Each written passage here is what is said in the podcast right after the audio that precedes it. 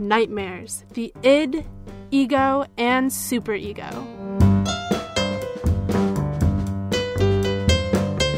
The sleepiest town in Moravia, shattered and manipulated dreams. Welcome to the subconscious. Welcome, to, the, Progcast.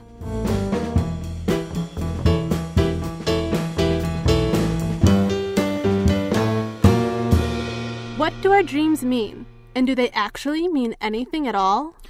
On our final edition of Spring 2016, we delve into the unknown realms of the mind, and we explore how people dream differently in the Czech Republic.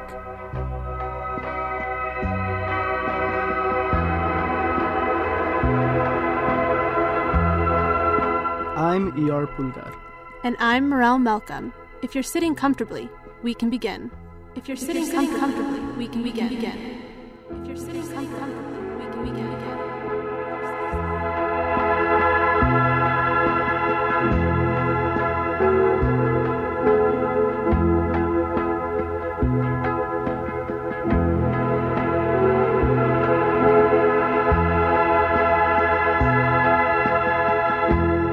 Let's start at the beginning with Sigmund Freud, the father of psychoanalysis.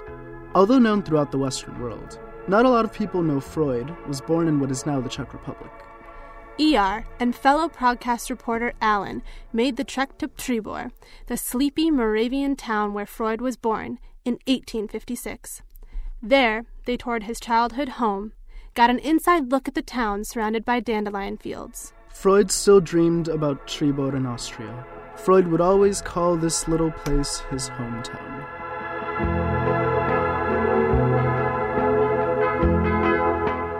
Bronze statue of your classic psychologist sofa with little bronze pillows, and there's an inscription below Sit down and meditate, stand up and act. And here uh, we are on the second floor of Freud's home where he was born. In this first room, we have various photos of black and white of Příbor and of him and his family. Um, there are various dandelions, Freud's favorite flower, that we learned from the video we just watched below, kind of overlaid over many of these photos. And then in the next room, um, we have a room um, full of just white book cases and bookshelves, um, hosting various books about Freud as well as a life size kind of painting of the couch where he famously did many psychotherapies. In the adjacent room to the painting with the couch, we see a small exhibition of Vladimir Jiranek's works. He was the Czech Republic's most prominent illustrator, and he did a whole series of little Freudian comics featuring the man himself in various little comical situations that make puns on his theories. Why do you think his theories have endured? Why are we still giving Freud so much attention today? I don't think so that we're giving too much attention to Freud because uh, lots of psychoanalysis and psych- psychiatrics they say there's like he started all the all the process with the psychology psychiatry but I'm not sure if it's his work is still taken like uh, like in I don't know in in 20s of 18th century. And the final room on the second floor of the house shows Freud's influence on the modern day. So you have a small panorama of asteroid 4342 Freud, which was named after him in 1987. At the far end of the room, we have perhaps what is the most interesting aspect of the exhibition, which is several posters of an international art competition called My Dream. And we see a bunch of artwork inspired by Freud, so figures coming out of people's heads, blood gushing, and various suggestive symbols. As Ellen and I sat in a restaurant taking a break and waiting for our bus back to Prague, we were approached by a local and took the chance to ask him about Freud's legacy in Příbor. He lived there only for three years. Then he moved with family, I think, to Austria. All the education he had was in Austria or Germany. But most of his work was done in a Western westernized uh, country. People in, in this country, they don't know him well enough because they, they didn't study about him. And the only thing I know uh, that I'm, uh, when I tell my friends in America I'm moving here for short time, only thing uh, I know that uh, uh, Uh, that Freud was born over here, and that's about it. they don't teach about him in the school too much. He's not known as he is known in the western part of the world. And that was Ivo, a resident of Příbor, talking to Alan. If you happen to be in Moravia, it's a beautiful drive.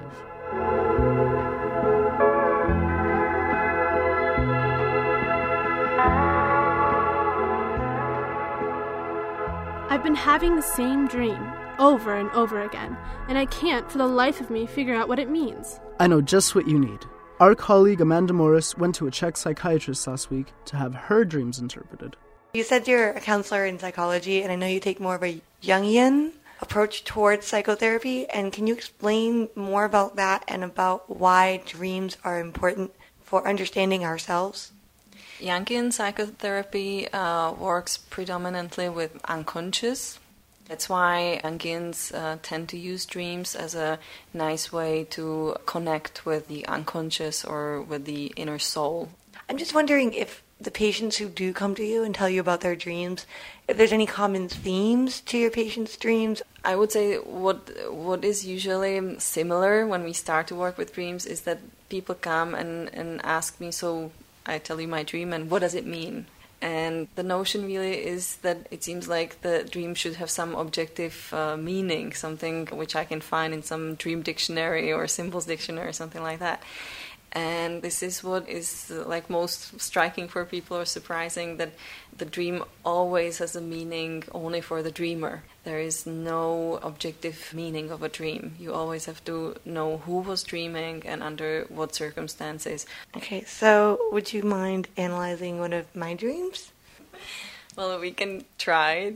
In the dream i was in my parents bathroom in my childhood home where i grew up and I'm in the bathroom, and the the bathtub is filled with water, and there's all these snakes in the water. So every time a snake came after us, we would grab it and we'd throw it in the bathtub, and the big snake would eat it. But there was one snake that the big snake would not eat. It was this like big, and I look back, and the black snake that my brother had just killed was somehow going after me, and it bit my ankle, and then I woke up. Mm-hmm. That was my snake dream.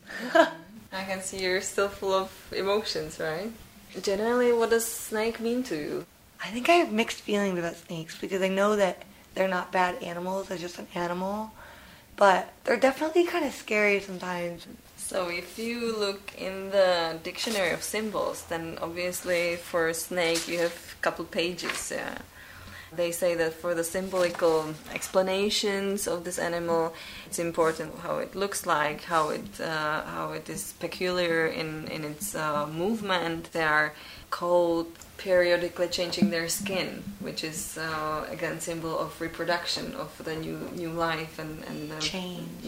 Like yeah. It's so interesting. Yeah, so many things. And then if you really start to study uh, the symbolic uh, meanings, then the symbols again can uh, give you some inspiration how it could relate to your life. Yeah. Yes, well, maybe we definitely might dream for a reason. Do you yeah, think? Yeah, yeah. In in today's society, what do you think the function is?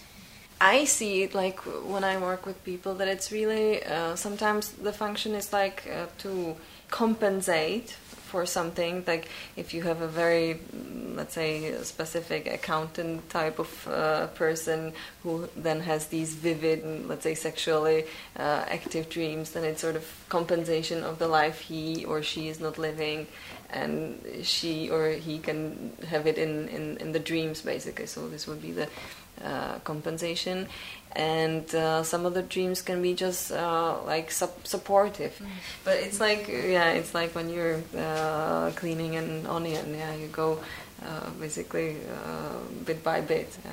and every every level is is useful yeah every level you find some more information and uh, maybe you never get to the complete center but you keep you keep feeling it. yeah. That was Amanda Morris with a Czech psychoanalyst at her office in Prague 1.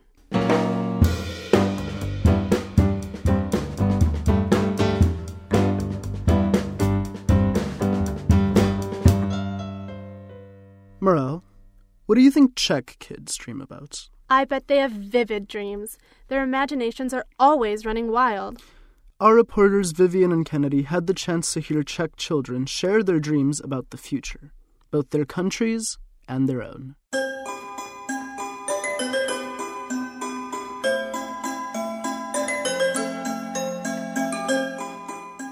I'm really into chemistry, so at the moment I would like to help the world. So maybe if I could be in a lab laboratory, that'd that'd be fun. Yeah. I'm 11 years old, and when I'm gonna be bigger, I want to be an actor. Do you think the adults around you still have dreams? I think so. Yeah.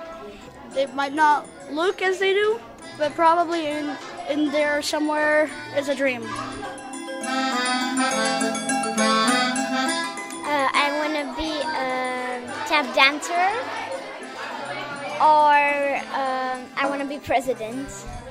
Rugby player, football player, a vet, programmer of uh, computer games. Do you have any dreams for the Czech Republic? Um, yeah, probably less graffiti, um, and the, change the president. That was Vivian and Kennedy interviewing Czech kids about their dreams.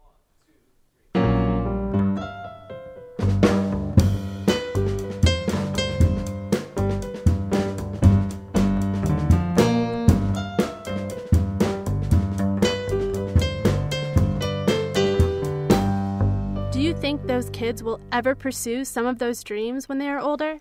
Or are they more likely to just fade away? I'd like to think they will. Growing up, your dreams change. Sometimes they even die. For our next item, Czech photographer Antonín Kratochvil shot some adults experiencing broken dreams that they couldn't pursue before the revolution. Amanda Morris got the chance to speak with him about his dream career, the people he met, and the dreams he helped to make into reality.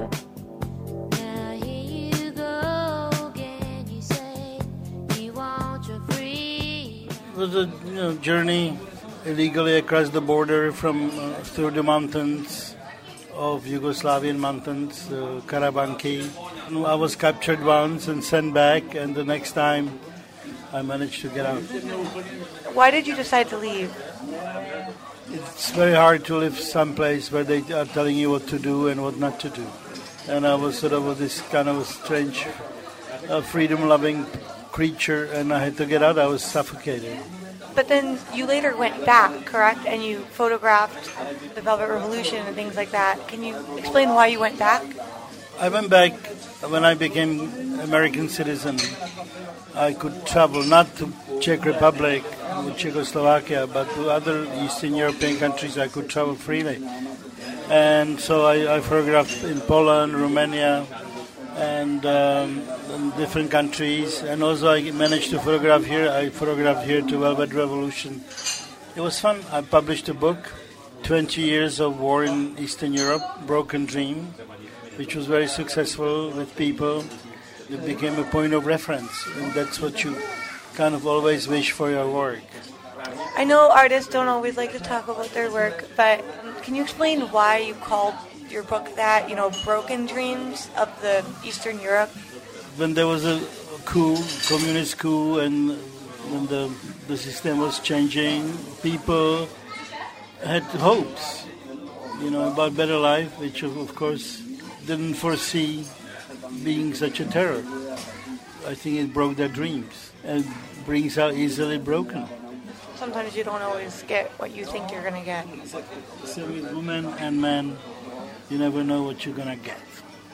This is a more personal question, but did you ever feel like you had a broken dream and maybe is that part of the reason you left or I, I thought more about the other people who stayed here. I got out and um, I, I fulfilled my dream. what exactly was that dream of yours or what you achieved? It was it shaped by itself. It's one time I didn't dream about anything, just survivor. but I got I got lucky. I think God was on my side. After bumming around a little bit, Western Europe, I uh, managed to enter uh, art academy and got a scholarship for refugees. So I was lucky. I've basically changed my life because I always wanted to study art, but uh, here I was not allowed because of my uh, family. You know, you know how it was here. It was like I was like a family of Borgia. I didn't have a chance. I think that was very brave of you. At the time, I don't know if it was brave, but it was it was necessary. I was, I was trapped. You said something about how at first you were only dreaming of survival, and that's kind of all you were thinking about, and you couldn't really think of other goals until you knew that you were safe and that you had freedom. I know you photographed lots of different things around the world, and maybe some people that don't have as much freedom. Do you have any stories from those experiences? A lot of times I photograph what I have also lived through, so I can I had empathy. You know, being a refugee, being this and that. My work resonated with people.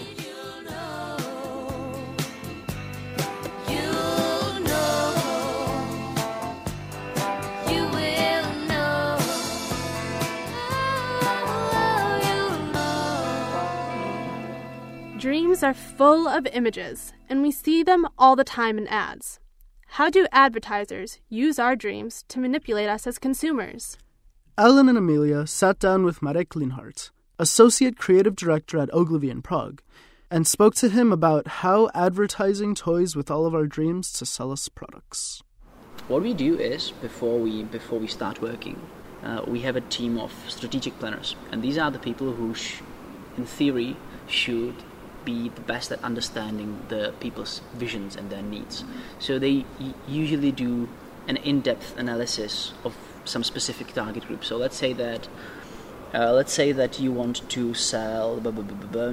Omo is a good example. Yeah, so it's a, it's a detergent, and they think, okay, so we are talking to moms, we are talking to moms of this income level, moms who are around this age. So, what are their life's needs? What do they want? Do they want more free time for themselves?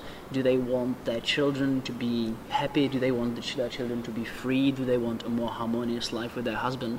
So, all communication, at least in my point, start or should start with a really detailed analysis of what the people you are talking to want. What are the daily lives? and of course what are their dreams and if you, if you think about it advertising in general on many occasions has helped people to define their dreams to define their, their visions and to give them a bit more substance let's say if you have any insight on Czech specifically and like what kind of dreams they would have and how, how those dreams may have changed over mm. time in the czech republic there has always been a massive diy culture we always took great pride in the fact that we are very, very handy.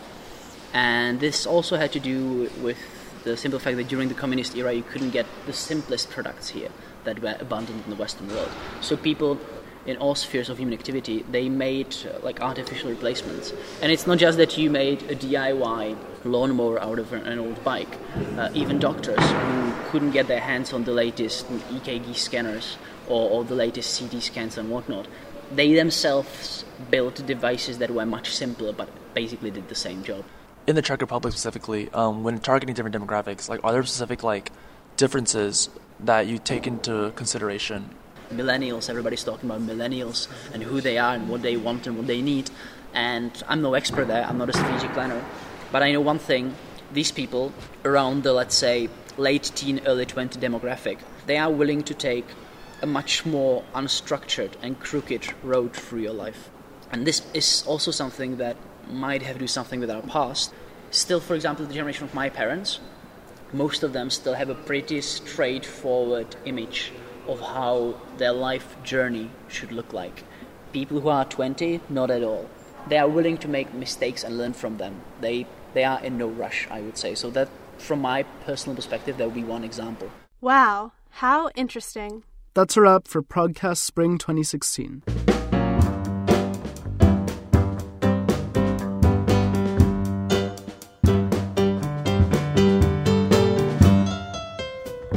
Thank you all for listening, and a big thank you to our supervisor, Rob Cameron. And thank you to the rest of the Progcast team Kennedy Hill, Leah Levine, Vivian Lee, Angelica Moore. Amanda Morris, Amelia Palmer, Alan Peng, and Kyle Sims. I'm E.R. Pulgar. And I'm Morel Malcolm. Sweet, dreams.